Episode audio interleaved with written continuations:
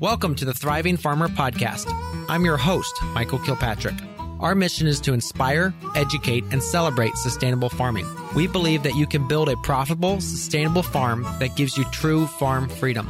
Join us as we talk to farmers, innovators, educators, and entrepreneurs to glean their top takeaways in business and life. Hey, Thriving Farmers, Michael Kilpatrick here with a very special guest to the Thriving Farmer podcast. Today, we have Jeffrey Smith, who is a leading spokesperson on GMO health issues. He has authored two global bestsellers, directed five films, delivered a thousand lectures and a thousand interviews in 45 countries, trained over 1,500 speakers, and organized over 10,000 grassroots advocates. He is now sounding the alarm about the serious, even irreversible hazards from new genetic engineering techniques, which can lead to health and environmental catastrophes. He and the Institute of Responsible Technology, which he founded, are now sounding the alarm about the serious and potentially irreversible hazards for new genetic engineering. Their Protect Nature Now campaign, which has more than 50 coalition organizers worldwide, recognizes the genetically altered microbes can cause unprecedented health problems and collapse ecosystems. They therefore call on government leaders to prevent all releases of genetically engineered microbes. Jeffrey, talk to us about, you know, the whole organic, uh, genetically engineered, where are we in this ecosystem right now? And why is organic and so important?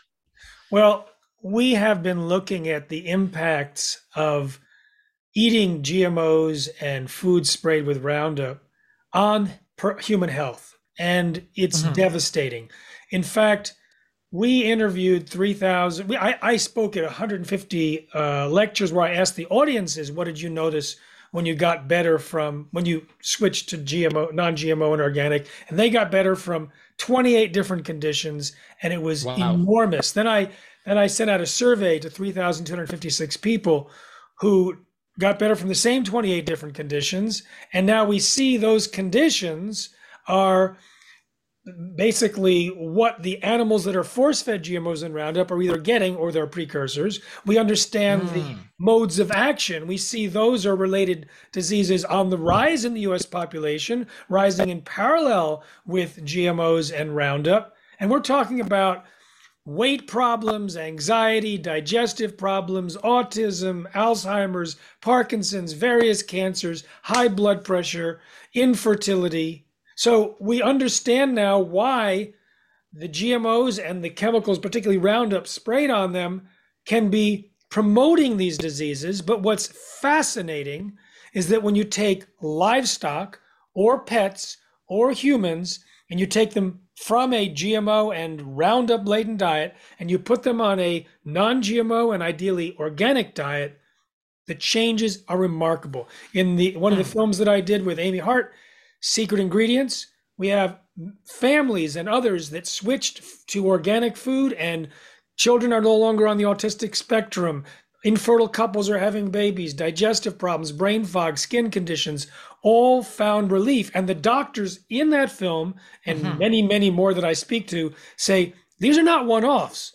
This is what we see every day in our practice when people follow our advice and go organic. And then the scientists explain why. So I want to say that it's way beyond philosophy.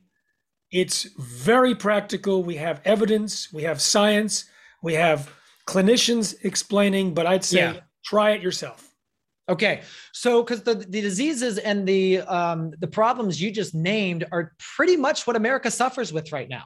Right. I mean, they're the things that you hear, or I suffer with this, I suffer with this. And we're seeing again, it, it just explode. I mean, our, we have the richest country in the nation in the world but we are also the sickest one of the sickest countries in the world and you think a lot of it can be contributed directly back to gmo crops yes uh, gmo and roundup because roundup yeah. is not just sprayed on gmos as many farmers know monsanto touts their properties to desiccate grains mm-hmm. like wheat and oats as well as the beans the legumes so it's sprayed all over our food supply and you see there's a logic here. Okay. You know, people may think because I have a hammer, I look at everything as a nail.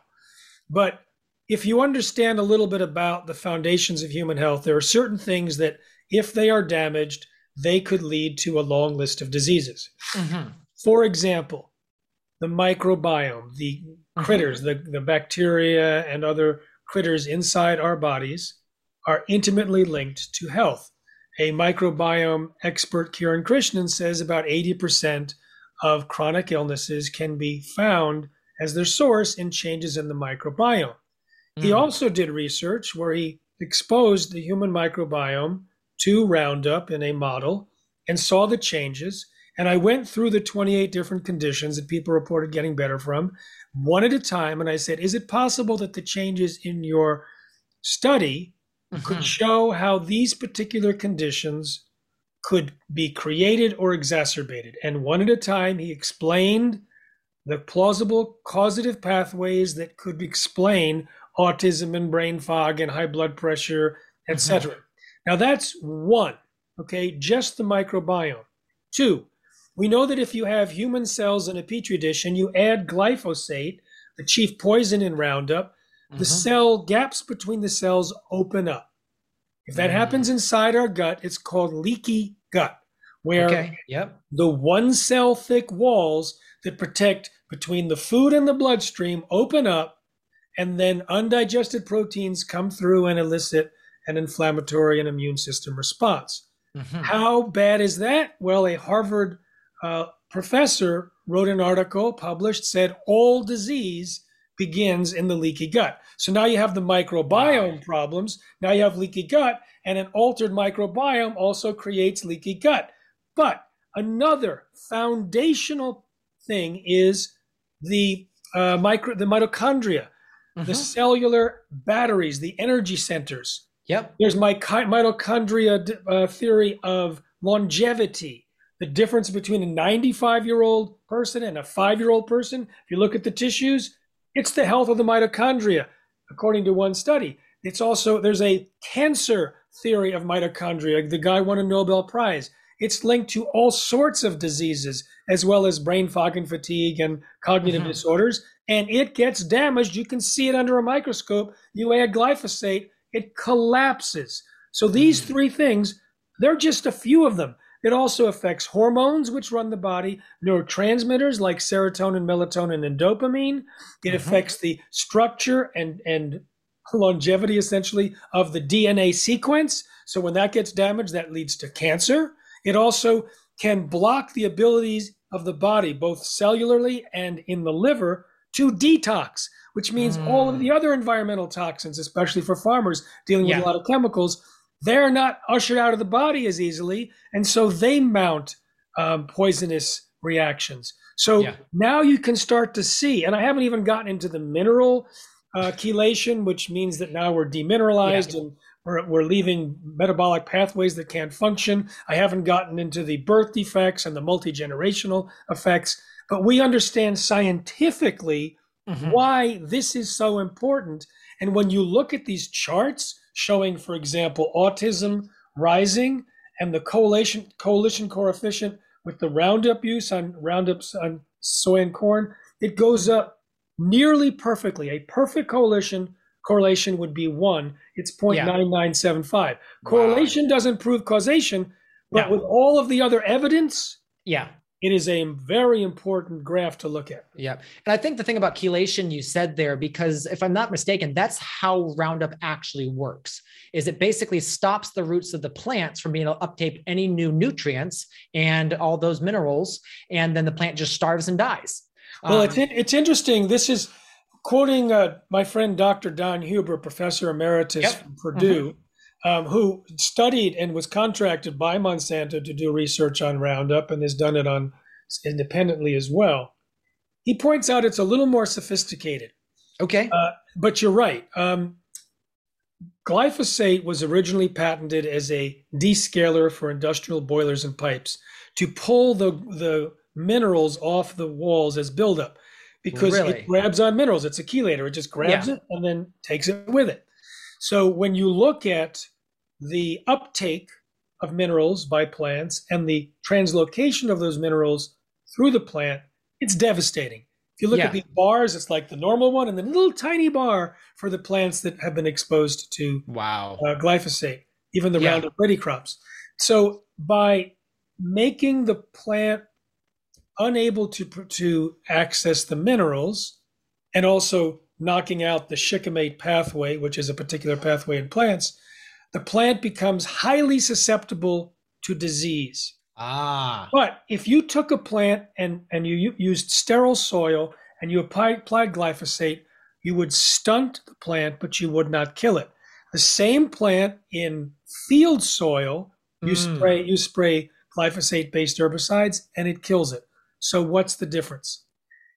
Glyphosate in the soil kills the beneficial bacteria and feeds the fungus. Uh-huh. Now the fungus grows because it's being fed glyphosate. You can look at um, yeah uh, Robert Kremer's research. That used to be with the USDA. I think it was a four or five hundred percent increase in fusarium on the roots.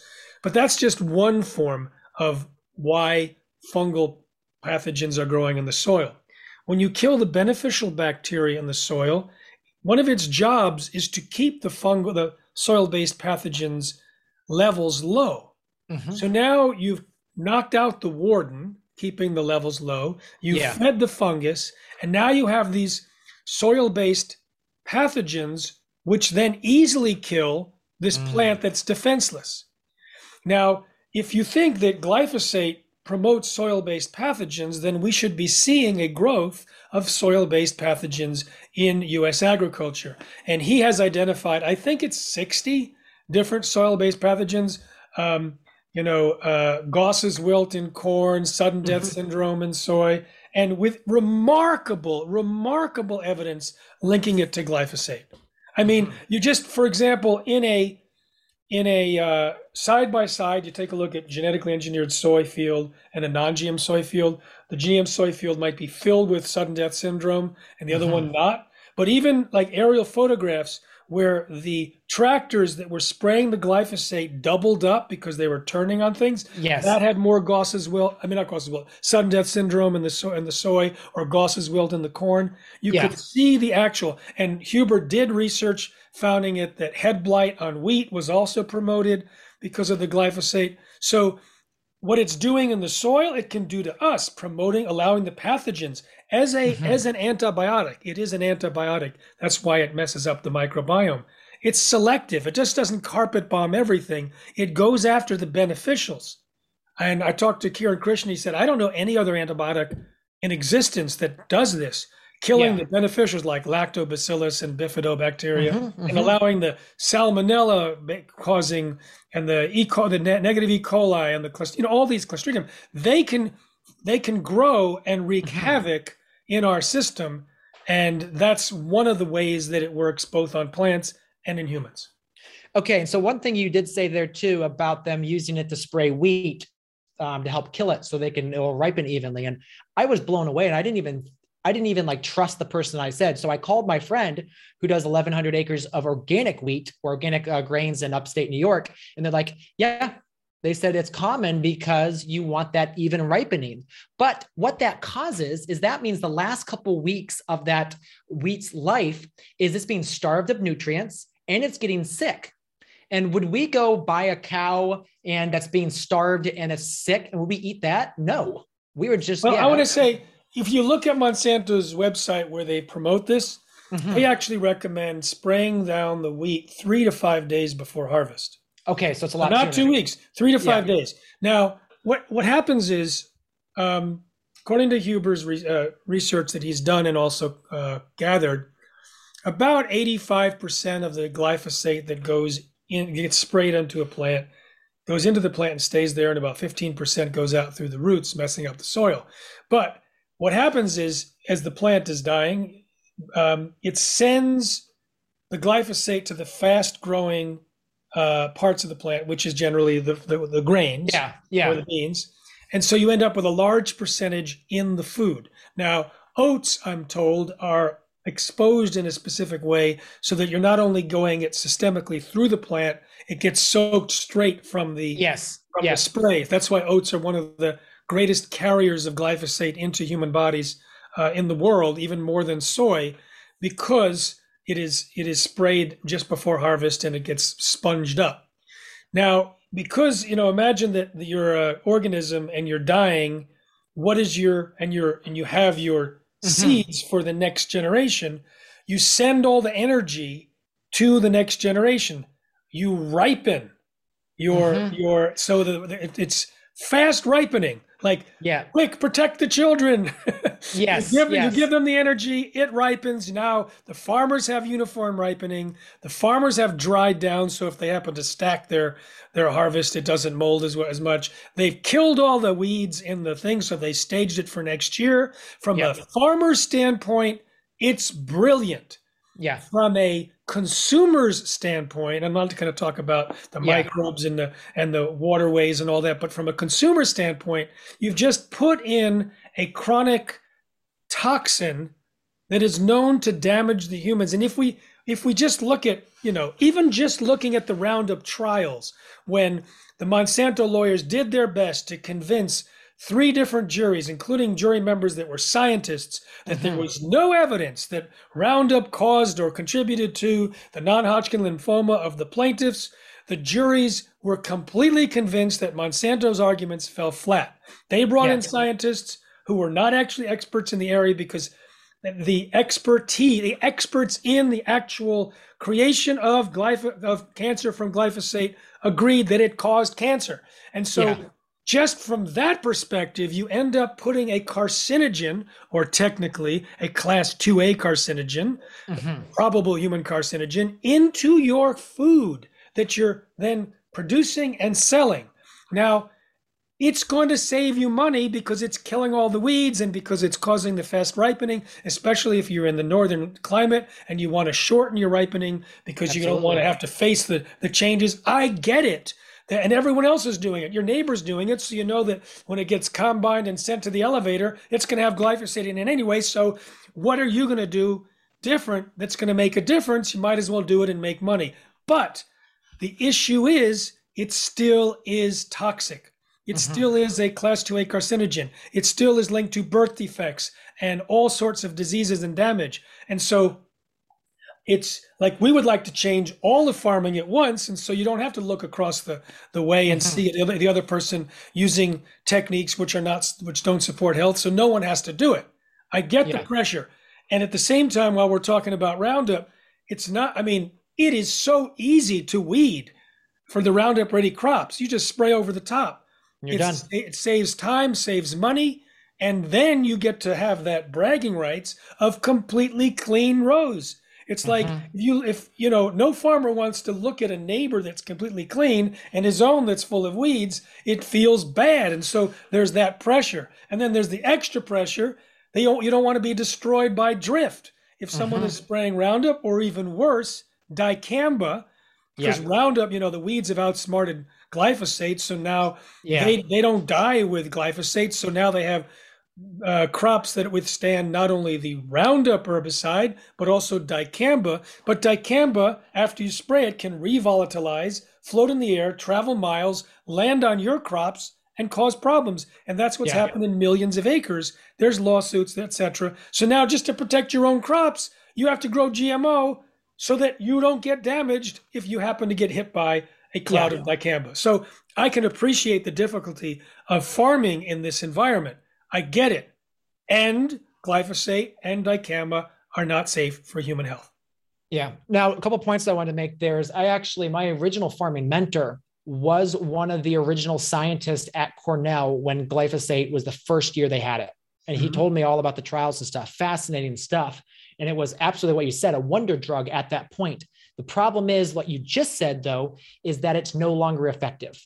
So our farm, we bought it for this farm about a year ago, and I called my uh, the spray guy in the area and I said, I need to know what was sprayed here the year before.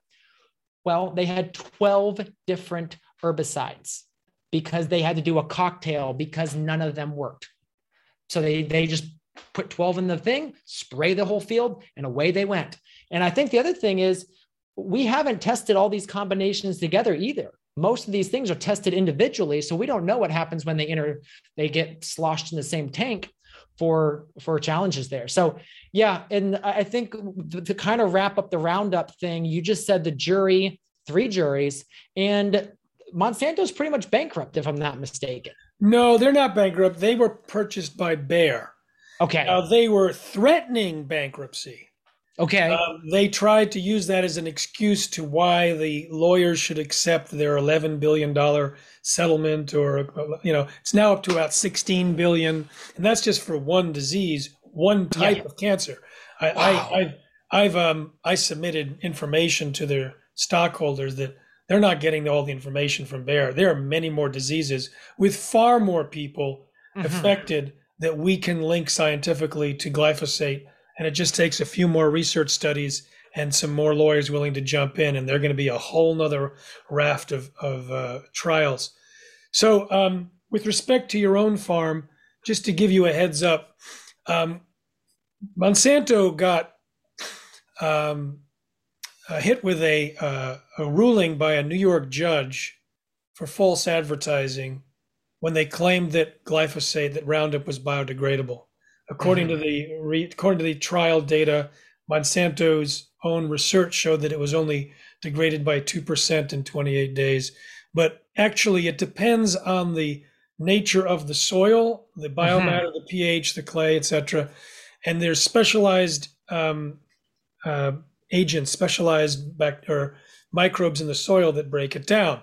The longest recorded half life, which Mm. means the Yep. time it takes to destroy half of the chemical, was over 22 years. Oh my that's gosh. not common. It's way less than that on normal. But it Yeah. should be, you know, you're you would expect that if it was sprayed last year, there's still a bunch of glyphosate. Now the way it is in your in your soil, it because it's a chelator, it'll bind with minerals.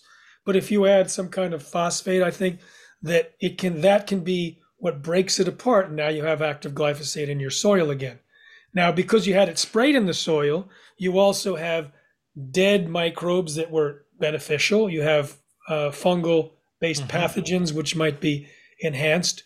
Also, the compaction, because one of the roles of the mic of the fame of the beneficial bacteria is to have spongy structure, and Mhm. that gets destroyed. So, what's a common sight after rain in the Midwest? If you look at a GMO field and a non-GMO field um, for Roundup Ready soy or Mhm. corn, there'll be puddles in the GMO field and none in the non-GMO field because the GMO field has compactified soil. It may use the same compactifying tractors and all that, but in addition, the chemical causes the flattening or the or the compactification, and then it increases the runoff, which can increase a lot of problems, including flooding. Yeah, and you're absolutely right. Our field is very compacted. We felt that. Now, obviously, we were adding prebiotics and back, back bacterias and compost and all the things to try to flush that as fast as we can. But you're absolutely right. We're seeing those exact effects on the field, and you know, trying to get rid of that as much as possible. So there's there's a couple of companies that are going to try and convince you to use genetically engineered microbes on Mhm. your soil. Um, we started a new campaign called Protect Nature Now. You referred to it at the beginning, which is it's designed to stop all outdoor release of genetically engineered microbes and also no indoor gain of function research on potentially pandemic pathogens, which if they Mhm. escape the laboratory could create new pandemics. That feels like duh science, but they still we You still would think. yeah, you would think, but it's not. It may not be as intuitive Uh-huh. to say, oh, you who are buying a do-it-yourself uh, CRISPR kit on Amazon, don't release those microbes. You who are creating your own biohacking lab in your basement, don't pay for the Mm. price of dinner uh, the equipment you need to create new microbes, name them, and release them. Don't put Joyn Bio or SynBio's um, materials on your on your uh, field. Here's why: we did not need a pandemic to know that microbes can travel and that they can mutate and that they can wreak havoc. We probably, most people don't know that microbes also go to swap meets where they exchange genetic materials like, you know, baseball cards or Really? Dun- Dungeon and Dag- Dragon cards. So they, they, they exchange their genetic material, and there's a trillion or so types of microbes out there, and they perform really important uh, Uh-huh. work. They sequester carbon, they build up soil, dot, dot, dot, both inside the human body and inside the soil, and in all levels of the ecosystem, on the leaves, in the trees, in the atmosphere. They create raindrops. They help con- they condense water vapor into raindrops. They're like a little Jedi army that works on our behalf, unseen, unappreciated, but they're miraculous. Now, imagine if you create a genetically engineered microbe and you release it and it travels and it mutates and it swaps its genes with other microbes. They may end up inside us or in the atmosphere or in one of hundreds or thousands of different ecosystems that were not anticipated and at hundreds or thousands of different microbes that were never outfitted with the original gene. Yeah. Now, how bad is it to mess up? That's the technical term mess up the microbiome. Well, if you go to protectnaturenow.com, protectnaturenow.com, mm-hmm. and you look at the 16 minute film, it's my latest film, it's my shortest, and it's called Don't Let the Gene Out of the Bottle. We start off with a description of a genetically engineered bacterium which was planned for release. But two weeks before it was released, a graduate student that just happened to be doing some research on it discovered that if it had been released and used as planned, it could have rendered farmers' fields infertile. Wow. Let me explain. Now, and, and, and Elaine Ingham, who I'm going to be giving a webinar with on September 23rd and, and working with, she's in the film too. Mm-hmm. Um, she was asked in the film, what would what's the logical consequence of releasing this as planned? And she was aware that genetically engineered bacteria, according to an undisclosed but uh, verified EPA research, that the bacteria travels all around the world. She's also an mm. expert at the microbiome and mm-hmm. realizes that certain ones could have a survival advantage and push out their natural yeah. counterpart. If it had a survival advantage, if it had taken root, so to speak, because this Klebsiella planticola is involved in every root structure in every place on Earth, she said it could wipe out terrestrial plant life. Wow. One specific microbe, genetically engineered, could wipe out terrestrial plant life. We introduce another one that could change weather patterns. So now let me explain the this was designed for the benefit of farmers. Mm-hmm. Well meaning. It had been approved by the EPA. Well meaning. The idea was Instead of burning the crop residues, you rake it up, put it in a big barrel with the bacteria. It would turn the back turn the crops into alcohol. Okay. Then in two weeks, then you'd have alcohol to run your tractors, alcohol to sell off farm. You take the nutrient-rich sludge at the bottom, that becomes your fertilizer, spread it on the field. And now, what a beautiful idea! Mm-hmm. Instead of burning off the carbon and burning off the nutrients, turn it into, into fertilizer and alcohol. Beautiful idea. More self sufficiency, more money. Big mistake. Because mm-hmm. the graduate student took that nutrient rich sludge, mixed it with soil, put planted wheat seeds, compared to controls, came in one morning and bang, all of the short pieces of, of wheat, all the sprouts were now slime. The whole thing was just slime. The wow. sludge contained active bacteria that was turning uh, cellulose into alcohol. Wow. So imagine if it was sent out. It was just going to be released two weeks later to see how far it spread. And so that's when the whistleblowers, when they found out, the whistleblowers at the EPA approached Dr. Ingham and said, We'll tell you how far it spreads. We released genetically engineered bacteria, not the same type, in a yeah. field in Louisiana and started monitoring it. And it's now around the world, it's everywhere. So you know, she spoke at the UN about it. She's spoken around the world about it. It was there were headlines, you know, near catastrophe, the bacteria yeah. that could have avoided, apocalypse avoided. I mean, and now hardly anyone knows about it. And people say, "Oh, they're just, you know, it's it's an yeah. exaggeration." We don't know if it's true, but now we understand the microbiome is so important that it actually helps us prevent disease, treat disease I mean, think about the brilliance of this. We have we have evolved with the microbiome for the entire evolution of humanity. And we have now outsourced 90%, according to Kiran Krishnan, one of the world's experts, 90% of our daily metabolic functions to the microbiome. We get to use their 3.5 million genes and not just rely on our measly 22,000, which is less than an earthworm. So we hmm. are a community. So the microbiome has figured it out that if a woman has breast cancer, it sends a particular bacteria to contain it. If a man has else or someone has Alzheimer's, fungus goes up to contain it. If you reduce the microbiome of the brain, according to some researchers I've talked to, the IQ goes down. In the mm. second trimester of a pregnant woman, a milk digesting bacteria moves into the birth canal. So it inoculates the baby so they can digest the milk. And it turns out that a big portion of the milk is undigestible by the baby. It's designed for the microbiome because a healthy microbiome sets the baby up for a healthy life, not only for their life, but possibly for future generations. Again, passed on. Wow. It is, it is incredible. The microbiome, to serve its own needs, may want you to be social so it can start to pick up microbiomes from others. It may want you to eat sugar. But if you're doing something that it wants, it may activate the reward center in your brain because it trains you. It is ridiculously intelligent. There are certain microbes that will tell the body you have a problem with the, the inner gut lining, you need to replace this cell. We have no way of doing it without the microbiome because we have outsourced that to them. Now, we come in with a new genetic element that didn't co evolve with us, that could change the nature of nature, that could mess it up. And now we don't even, since we know so little about the microbiome, we're in awe of what we know, we wouldn't even know what to look for or to track it to some probiotic or prebiotic that was genetically engineered and released in Ohio. We wouldn't know to do that.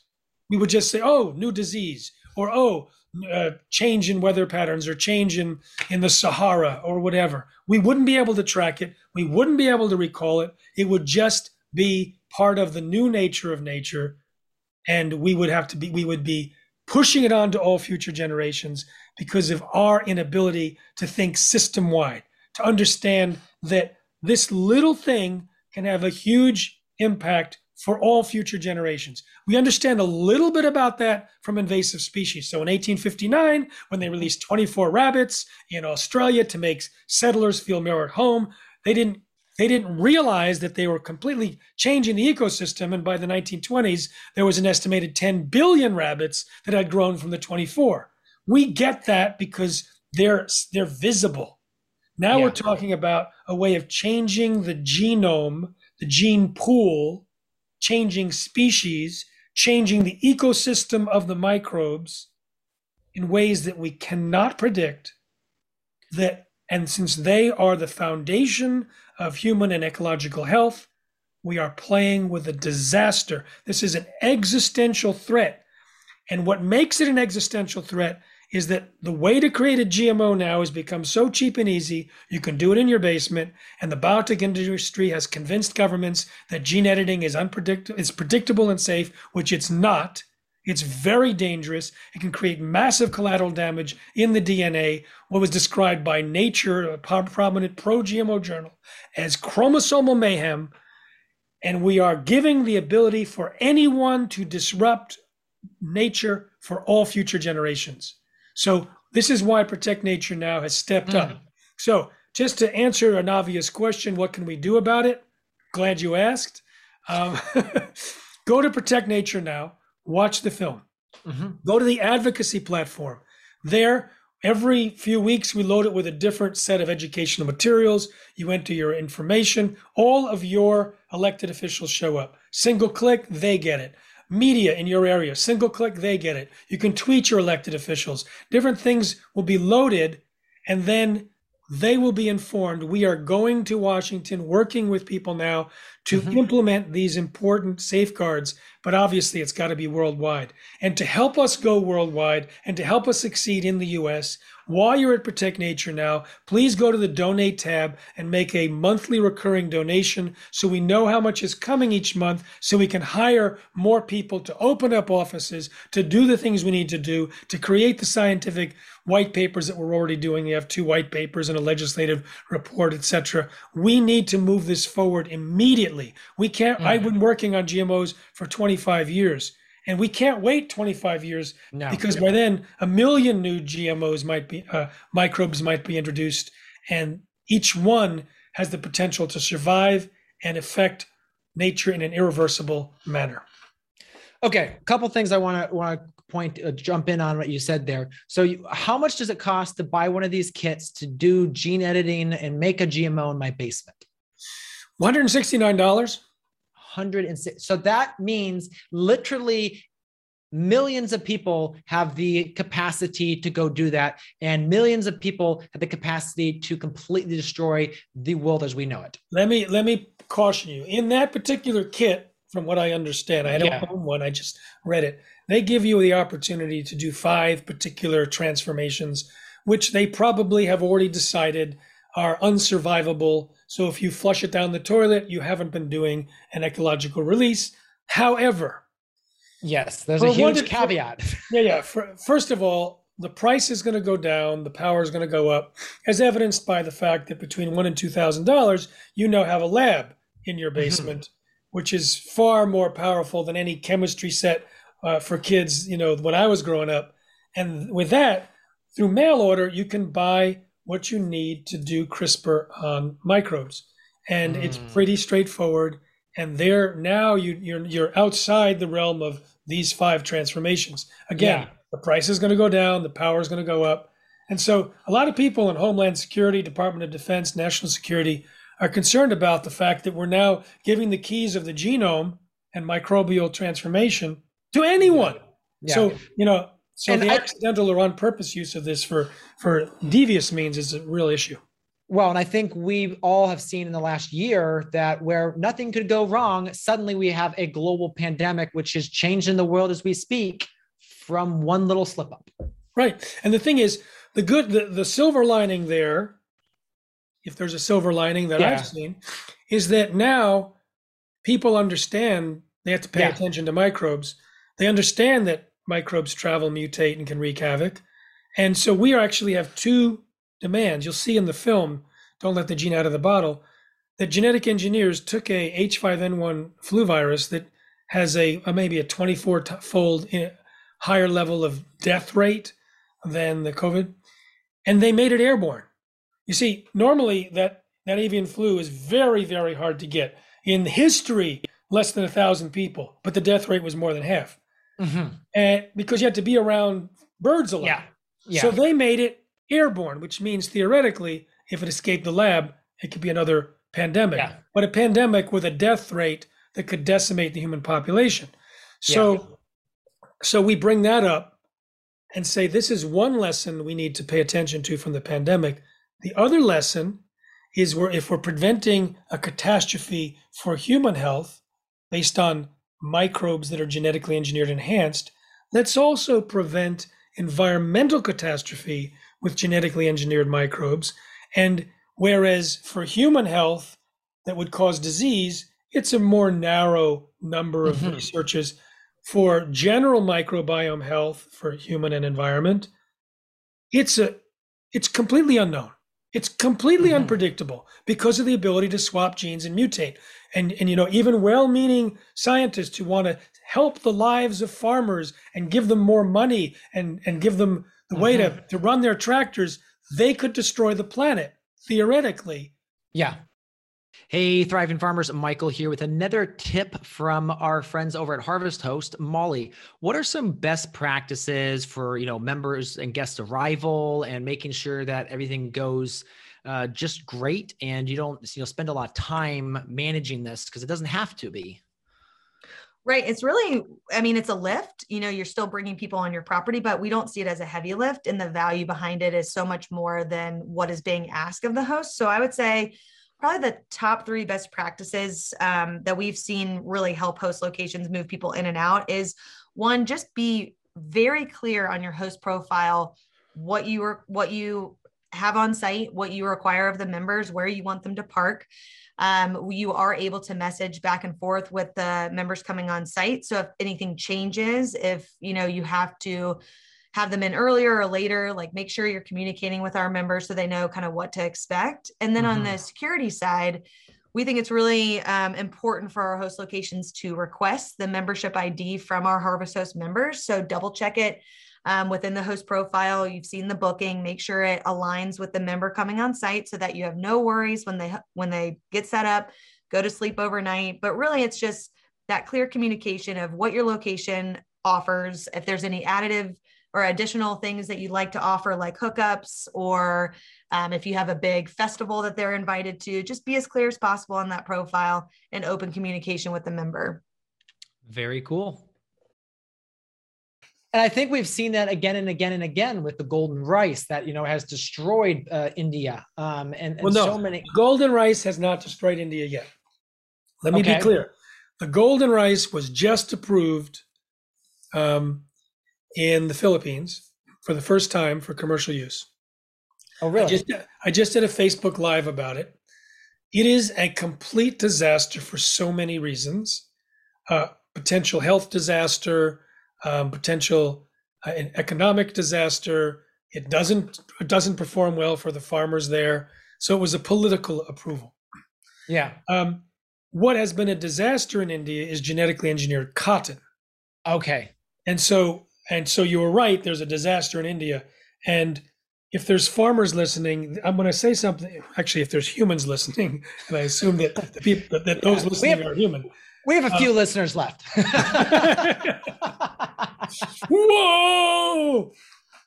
Um, so Monsanto took a major investment p- uh, position in Mahyco, a seed producer in India that sells, among other things, cotton seeds. Mhm. And they put out a campaign that was never before seen in India.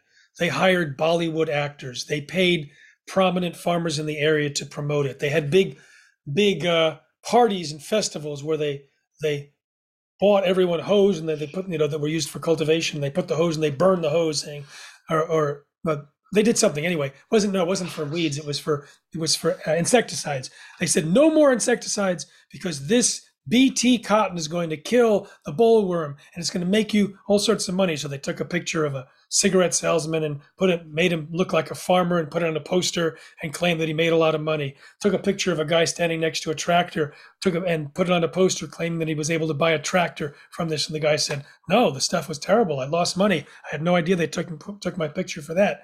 They they had they lied about the the materials. They did not do the research that they needed to do and it's been a disaster in every method of measurement. And and some of the worst is this: these the Indian farmers were so convinced that this was the way to riches, they had to buy the seeds, which are sometimes more than a thousand times more per gram than you can buy them in the U.S. because they were taking Mhm. advantage of them. They couldn't get the loans from the bank, so they went to the loan sharks with with uh, as much as seven percent interest per month. And they invested in the seeds. The seeds were subject to root rot, leaf curl, um, higher needs for more labor, smaller bolls, lack of germination, uh, all these different diseases. And when they did work, they created cotton that was lower quality. Um, they ended up sometimes killing the bollworm, and then another type of insect came and overran. And now the bollworms and the you know the cotton cottonworm bollworms, they're now resistant. So now it, Mhm. now they're eating the BT uh, pesticide as you know for lunch, and the people walking and working in the fields are getting itching. They allowed animals to graze on their cotton plants after harvest, and in some seasons and in some areas, it killed the animals. I went and to investigate it in a in a written up about. Doctors did an analysis of people who had itching and other flu-like and allergic-like symptoms because of it that are also related uh, to Mhm. people who've been exposed to the BT insecticide in the in the U.S. But here's where the greatest thing of disaster is: many of the farmers who invested in the BT cotton did not make enough money to pay back their loans. The cotton was tested in high irrigation uh, trials, but it doesn't do well in rain fed. And the vast majority of India's cotton fields are rain fed. And so it was an economic disaster for so many. The farmers were looking at losing their fields that had been in the family for generations. So many committed suicide, and then the debt was released. In some cases, the, the family received money as a result. Now, the number of suicides is staggering. So sit down 250,000. Oh my gosh. Yeah. Of the BT cotton farmers that committed suicide. And in door to door surveys of families where suicides had occurred, 85% were directly related to the bad performance of the BT, 90 something, and another 10% were indirectly related. So virtually, you know, that's where we get about a quarter of a million were BT cotton related out of the Mhm. 300,000 overall suicides. Now, is, is this information in one of the books you published? It's um so the BT um, in genetic roulette, which is here. Yeah. Um, I I compare the results of a case study of 23 Indian farmers who were exposed to BT, written up by doctors, and I list all of their symptoms. Mm-hmm. Then I look at two studies in the Pacific Northwest where they sprayed the natural BT. For those that don't understand, because BT, we just didn't spend much time on that. yeah. BT means Bacillus thuringiensis. It's a particular bacterium in the soil where if you gather up the spores and the bacteria and you spray it, you kill caterpillars. You kill certain Yep. insects. It Very pokes effective. holes in their guts. Pokes holes in their guts and kills them. Okay. Now, um, the claim was that it was going to have no effect on humans, and that's why it's available. But if you look at the spray, if you're a farmer, it says don't take internally. If you do, contact the Poison Control Center. If you look at the peer-reviewed published research, people who were exposed to the BT spray in the Pacific Northwest when it was sprayed by plane for for gypsy moth infestation had the same allergic and flu-like symptoms as the people in India. The only difference was exacerbation of asthma. Everything else was Mm. exactly the same. Right? Everything else was exactly the same. And we now know that the EPA, which approved BT toxin in to be created inside Mhm. cotton, inside Yeah. corn, inside soy, it was approved to be eaten on the theory that it didn't affect humans. Now we know that in high concentrations in a laboratory, it pokes holes in human cells. We now know that humans that have BT antibodies are having allergic reactions to the BT when they're applying it. We now know that it does impact humans. The BT that's created in corn is three to 5,000 times more concentrated than the BT you would spray. It's designed to be more toxic and it Mm. doesn't wash off. If you spray BT as a farmer, as a gardener, it'll wash off. It'll biodegrade in about Yeah. 24 hours, 48 hours. But in a encapsulated cell in corn, you're eating a high dose. And not only that, but in Canada, they tested the blood of 23 of, of Canadian women, and 93% of the blood from the Canadian women that were pregnant had BT toxin in their blood, and 80% of their unborn fetuses had BT toxin in their blood. How did it get there? Probably through the holes that it bored inside the cells because it can poke Mm. holes in human cells. Now, the authors of the study said, We're confused because even though people in Canada eat a lot of corn products, they're usually derivatives like corn Mhm. sugars, which don't have any proteins in them. So the BT toxin is a protein. It wouldn't be in the high fructose corn syrup. But if if it's not exposed every day, why would we have 93% of the pregnant women tested have the BT in their blood?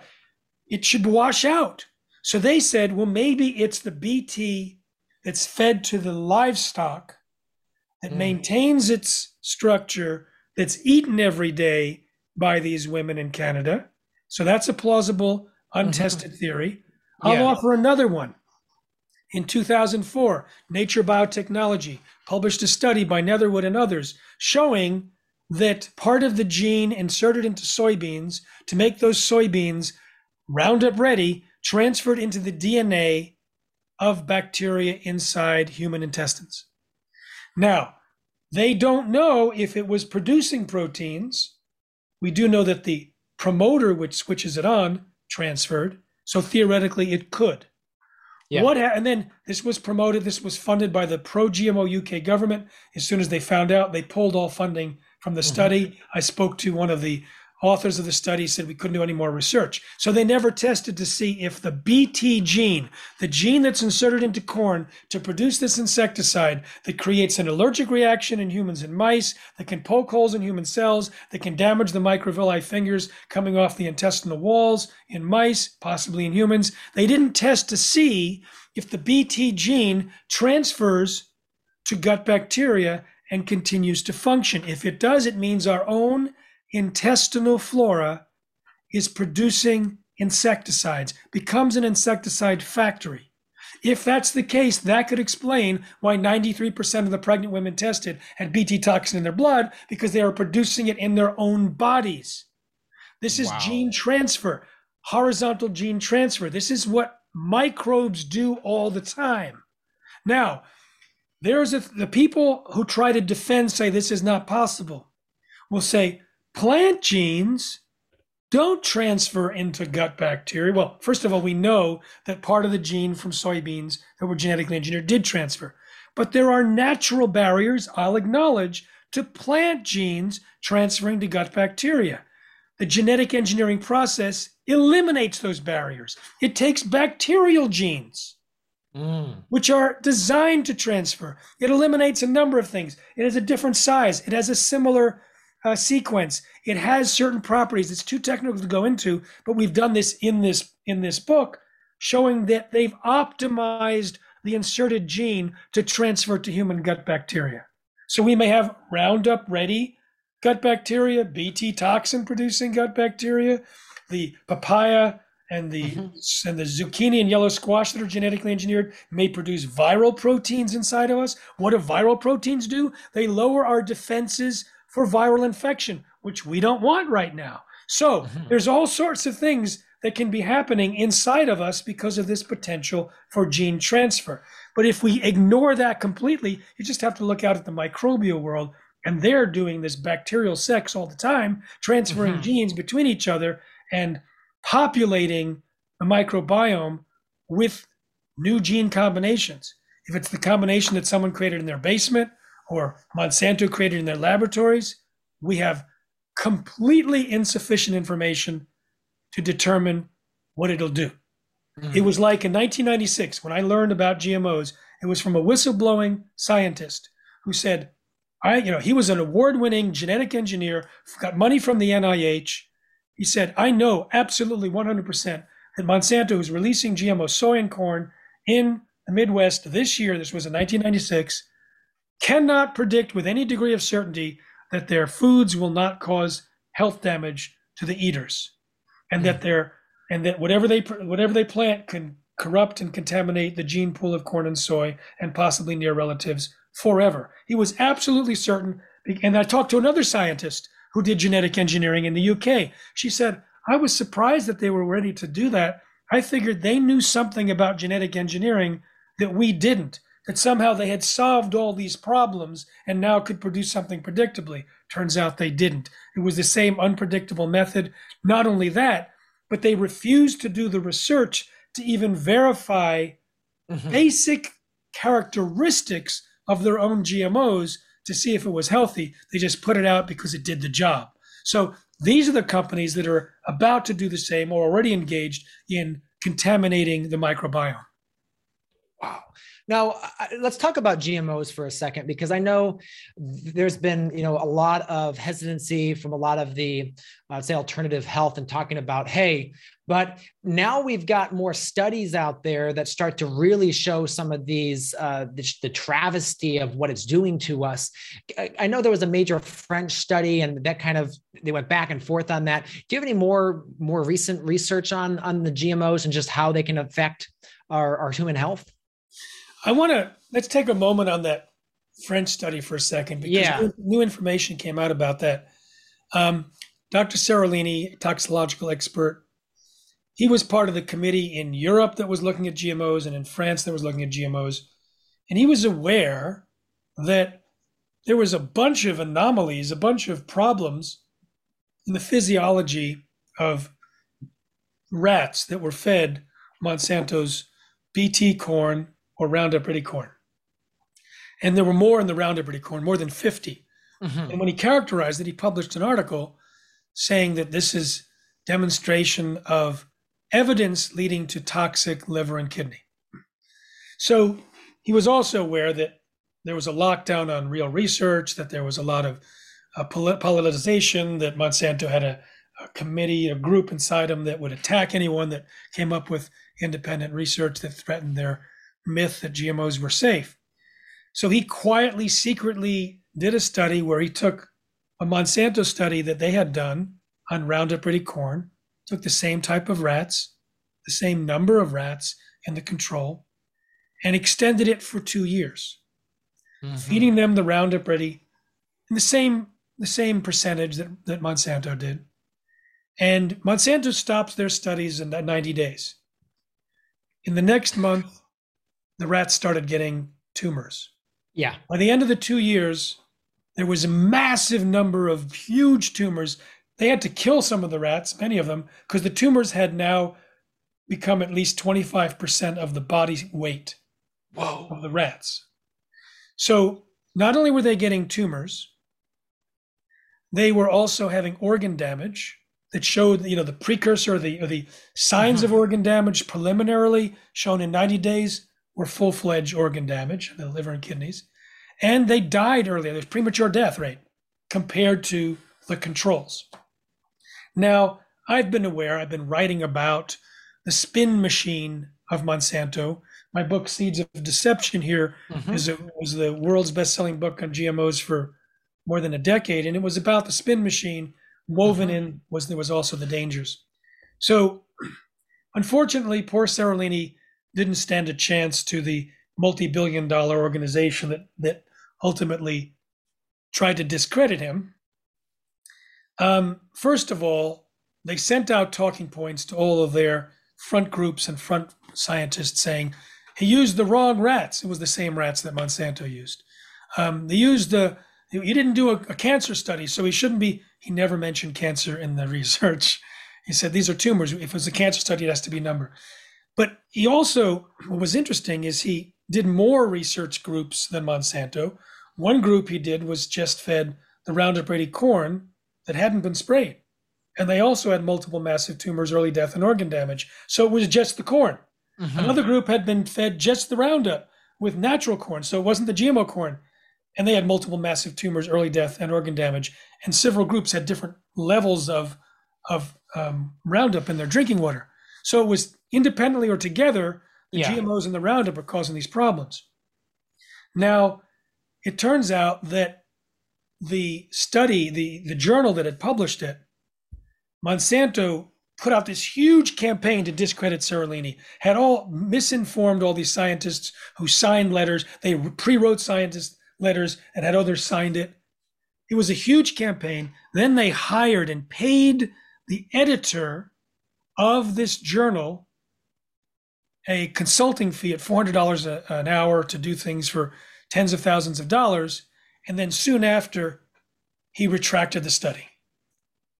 Right? Now, he retracted the study um, saying there wasn't enough for cancer research.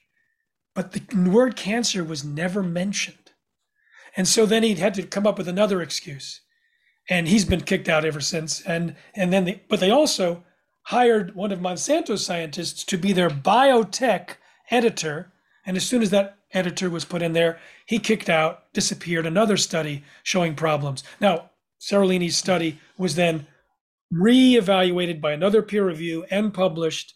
Mm-hmm. And further, another team in London took the preserved um, organs, proved that the evidence of, for example, liver damage was significant and that the Roundup clearly caused non alcoholic fatty liver disease, and that the same uh, mode of action that glyphosate did in plants, causing the block of the shikimate pathway, this team looked at the shikimate pathway in the gut bacteria of rats and found that was also blocked. The shikimate pathway produces the precursors to serotonin, melatonin, and dopamine, so that means that you can end up with deficiencies of those happy brain chemicals, which can result in anxiety, uh, sleep disorders, pain problems, um, Parkinson's. And what do we see in terms of the disease list of things going up in the US population? Anxiety, depression, suicide by overdose of opioids. We see um, Parkinson's. And we could see a, a plausible mechanism, mechanism that, oh, deficiency mm-hmm. of neurotransmitters, among other things. So the Seralini study was the most in depth long term study done on Roundup Ready corn and Roundup, and it was authoritative but inappropriately debunked because companies didn't want to pick it up. Because what happens is when a bunch of scientists who are on the payroll are working privately for Monsanto but secretly come out with the same talking points, then a few hours or days later they say it's a consensus, then it stopped certain reporters from reporting on it, or they have to describe it. Well, some say it was not appropriate research, and it kind of fizzled. It should have ended GMOs, it should have ended Roundup, but it didn't because the spin machine was yeah. so advanced. So, what would you say to those that say, well, science is just science? Uh, you know, all scientists just follow the science?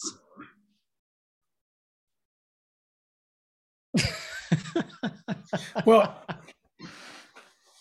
I've never met anyone that said that these days. I remember I was speaking in Brussels to members of the European Parliament and um, European Commission, and there was a, a man named Pat Mooney who was started the ETC group, and he said it's very hard to get good science since the 1980s. There was a change in the way science was funded, and I don't want to go into all the details, but it turns out it's checkbook science. Now, I've done evaluations within the GMO world, so I can speak to that. I have some awareness of the pharmaceutical world, but I'll stick to the GMO world.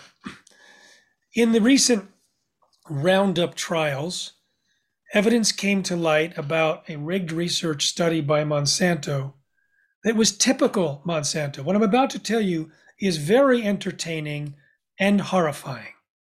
But when I heard it, I went, oh my God, this is so classic Monsanto. This is so perfect. It's the kind of thing they've been doing. In order to determine whether Roundup gets absorbed in the skin, they do an absorption test on human skin from a dead person, a cadaver. They put the Roundup, everyone's got to do it, I think. 10% went in, more than 3.3 times the allowable level by the EPA. That would have stopped the registration. So they ignored it. They never told the EPA, which is probably illegal. They did their Monsanto study now. They cut the human skin off the cadaver and baked it for a long time in an oven. We know what happens to meat in an oven. It gets tough. There's rare, there's medium, and there's well done. I'm imagining theirs was well, well done. But it wasn't didn't end there. They probably tested it and it wasn't good enough. So they froze it.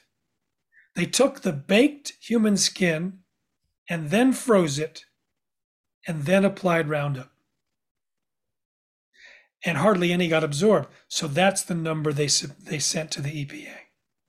Oh my God. That's Monsanto science. So when you listen to the science and you don't know how things were done, typically people will read an abstract, maybe a conclusion. Many people will not read complicated charts. I work with scientists that meticulously took apart Monsanto's research. I have a 41 page section in the book Genetic Roulette, the documented health risks of genetically engineered foods, showing how the biotech industry, especially Monsanto, rig their research, how they overcook samples, how they use the wrong statistics, how they use the wrong controls, how they use obsolete methods of detection, how they use just absolutely ridiculous catching them red handed. Then there's the assumptions the assumptions that oh these dead rats they didn't die because of the the feed we'll take them out and replace them. Or here's one of my favorite assumptions. There's a high lysine corn that they were trying to get approved in australia and new zealand. Because when you feed pigs you feed them corn and you put lysine supplement so let's put the lysine supplement right into the corn. So they took this this submission and they said, we don't need to do human analysis of this protein that's added to the corn because it's found in soil. And because soil residues are found in human food, humans have been exposed to it for as long as we've been eating crops. So humans are safe. We don't have to worry about humans. So Dr. Jack Heinemann from New Zealand decided to call their bluff and figured out from the charts what an average male American eats every day in corn. Mm-hmm. Then he figured out if it was Monsanto's high lysine corn, how much of that protein they would be exposed to on a daily basis.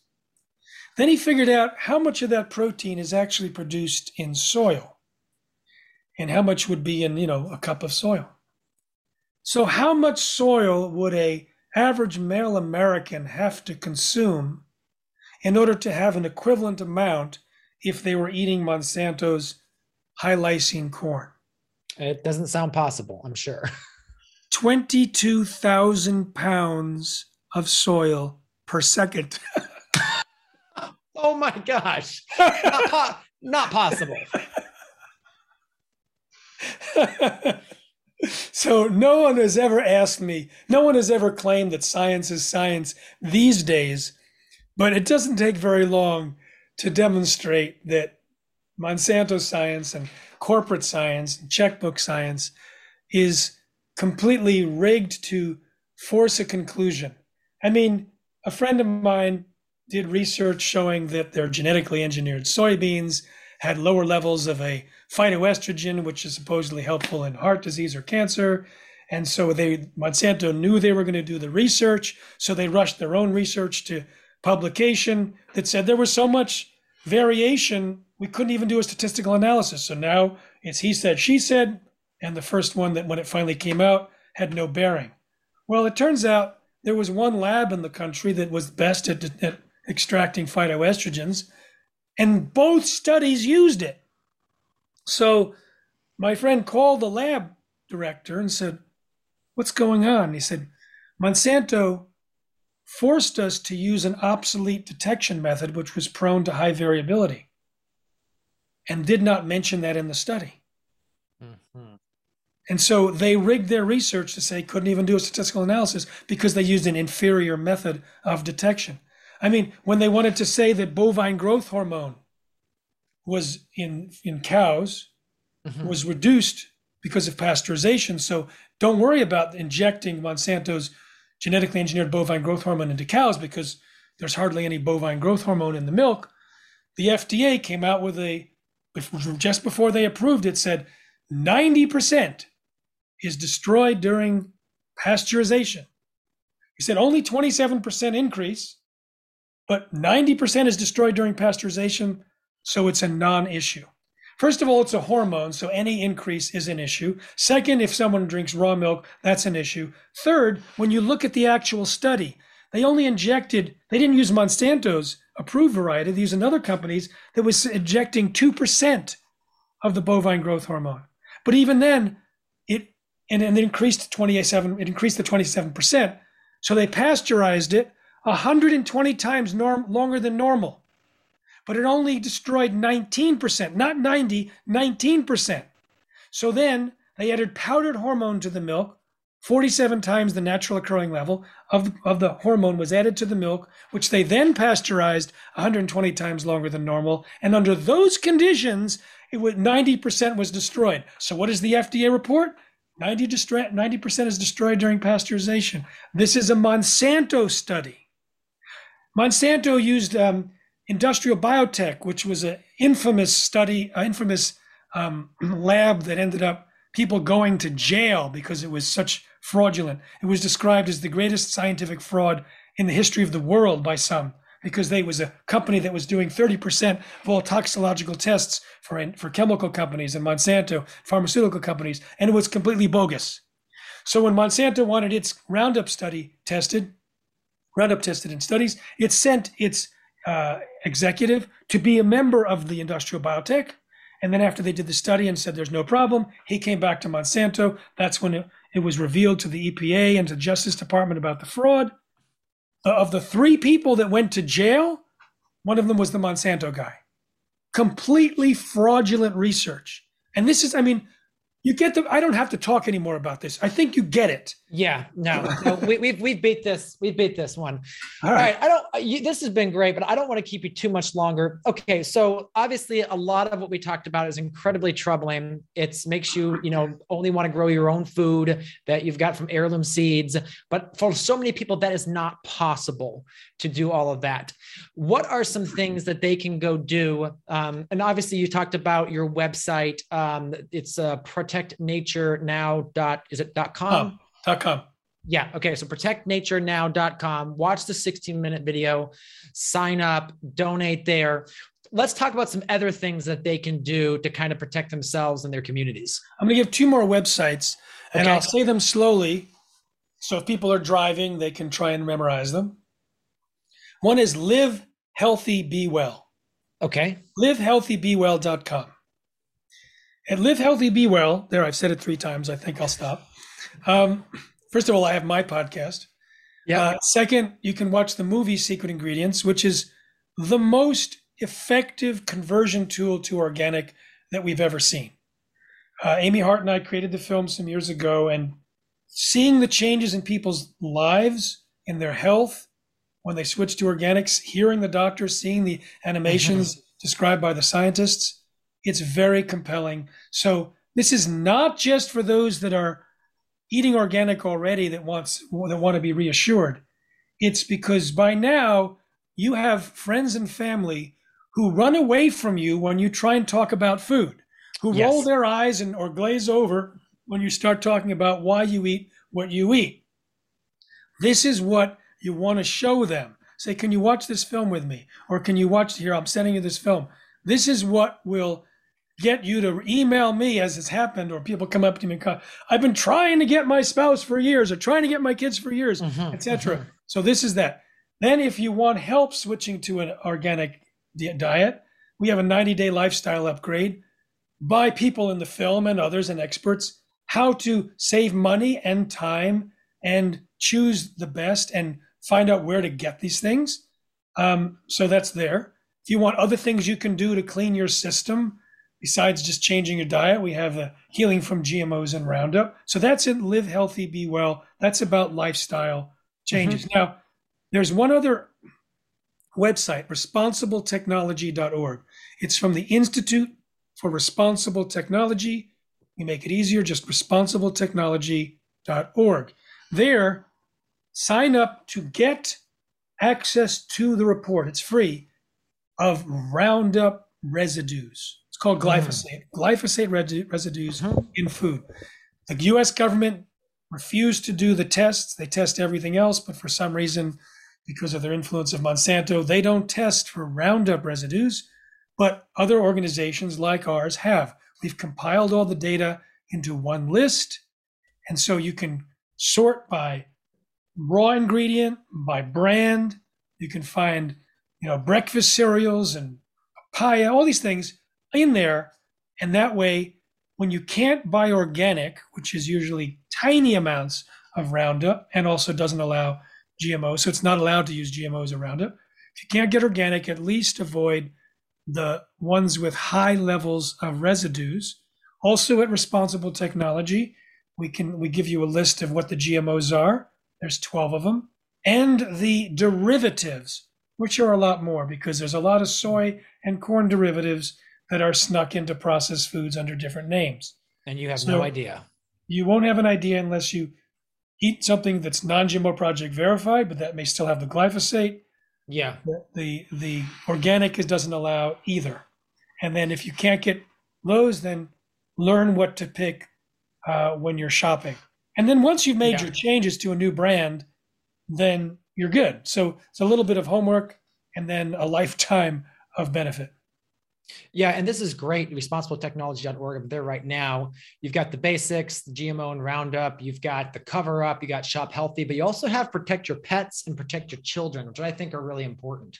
Um, and, and unfortunately, it's something we see is that so many parents will actually buy regular food for themselves, but then spend the money and have and buy you know organic food for their kids and i think that's heartbreaking because obviously as a parent you want to protect yourself so you're there for a long time to enjoy your kids and um, yeah that's just that's just that just breaks my heart that we that so many parents do that but um, I think also too, it's to look at because kids eat different food than parents sometimes. So look at that list right there and check that out. I want to say um, that a pediatrician, yeah. Michelle Perro, who's in my films, mm-hmm. three of them actually, in three films, she noticed that there was dramatic downturn in children's health following the introduction of GMOs and Roundup sprayed on food. And she didn't know what it was until she had read one of my books or two of my books actually and then mm-hmm. she put it together and started experimenting and putting the kids on healthier food organic and noticed that oh they're reverting to what they were it's easier to treat the diseases but she she'll put a like a family on organic and say okay this is for your autistic boy but everyone eat organic. Don't make yeah. him feel different. So the family now buys organic. The autistic boy's symptoms may be getting better but she's doing a lot of things other things for the boy so it's hard to isolate. But the girl's adhd gets better. The father's kidneys get better. The mother loses weight. They're all getting better from the diet that's organic. And mm-hmm. um, it was interesting. I was interviewing her for secret ingredients and you'll see the interview. She says, I just got this email from a family that switched to organic, and the kid with PANDAS, which is a, a serious disease, was get was better. He was basically better. Mm-hmm, and then mm-hmm. they got quote dietary fatigue, and they started just taking the old conventional food, and the, all the symptoms came back. So now she has to start from scratch. Many doctors in the film talk about this backsliding as the proof needed by many people that it was, in fact, the diet and particularly the GMOs and Roundup most likely, mm-hmm. that was causing the problem that was then solved when the diet changed, that was then reemerged when the diet changed back for a vacation or cheating, etc. Mm-hmm. Well, I think that's so many of us who are very careful. We go on vacation, we eat out. We're like, why is my vacation? Do I feel so horrible on my vacation? And I bet it's just that. Well, Jeffrey, this has been wow, this has been eye opening. Obviously, I've read your books, I know your stuff, but to get it kind of like condensed back into an hour and a half and some of this new research that is out there is absolutely amazing. Um, I just picked up an epi- a podcast with um, Shanna Swan, Dr. Shauna Swan. Have you done talked to listened to her at all with the microplastics? No, I, I you know it's interesting. Um, people believe that because I'm involved with health and environment, that other issues would cause me to jump down the rabbit hole there. But in reality, I'm pretty rifle barrel. Yes. It's like I and I because I don't speak on anything that I haven't studied. You get a sense that I have a history here. Oh, you know, yes. It's like 25 years of information, interviewing scientists all over the world. Absolutely. winning the debates against any pro-biotech scientist because I happen to know the stuff yeah. really well. But I never venture talking about anything else and I don't have time to keep up with all the things that are related to GMOs. So I'm struggling just to stay uh, up to mm-hmm. speed with there. So I'm not going to talk about microplastics. I'm not going to look at it. I've got my area, and I'm yeah. fine with that. Yeah, yeah, I need to get her on because she's talking about how the fertility rates in direct relationship to microplastics. You know, or we're on a basically extinction as a species. Obviously, well, let's, yeah. let me, let's. I mean, fertility. I know we're going to go, but watch the film Secret Ingredients because there's yeah. a chiropractor who puts all of her infertile couples on an organic diet, and 100% of her infertile couples have kids. All right. We'll 100%. Yeah. That's awesome. Yeah. 100% is, is huge.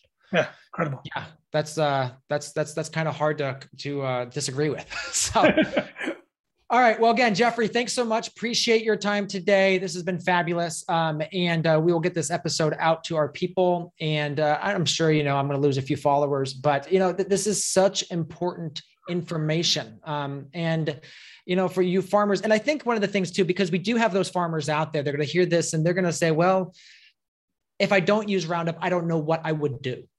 And so what I think to the, the what I would say to them, yeah, it's it's true. Is I was like there are there's a lot of people out there. The Rodale Institute has done a ton of tremendous amount of work on helping people transition.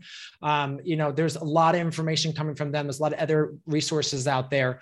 Um, but do research out, at least do the research look at what's out there because again this is not just your bottom line. This is your health. This is you dying 20 years early because farmers have an incredible high rate of cancers from the again right there you said roundup.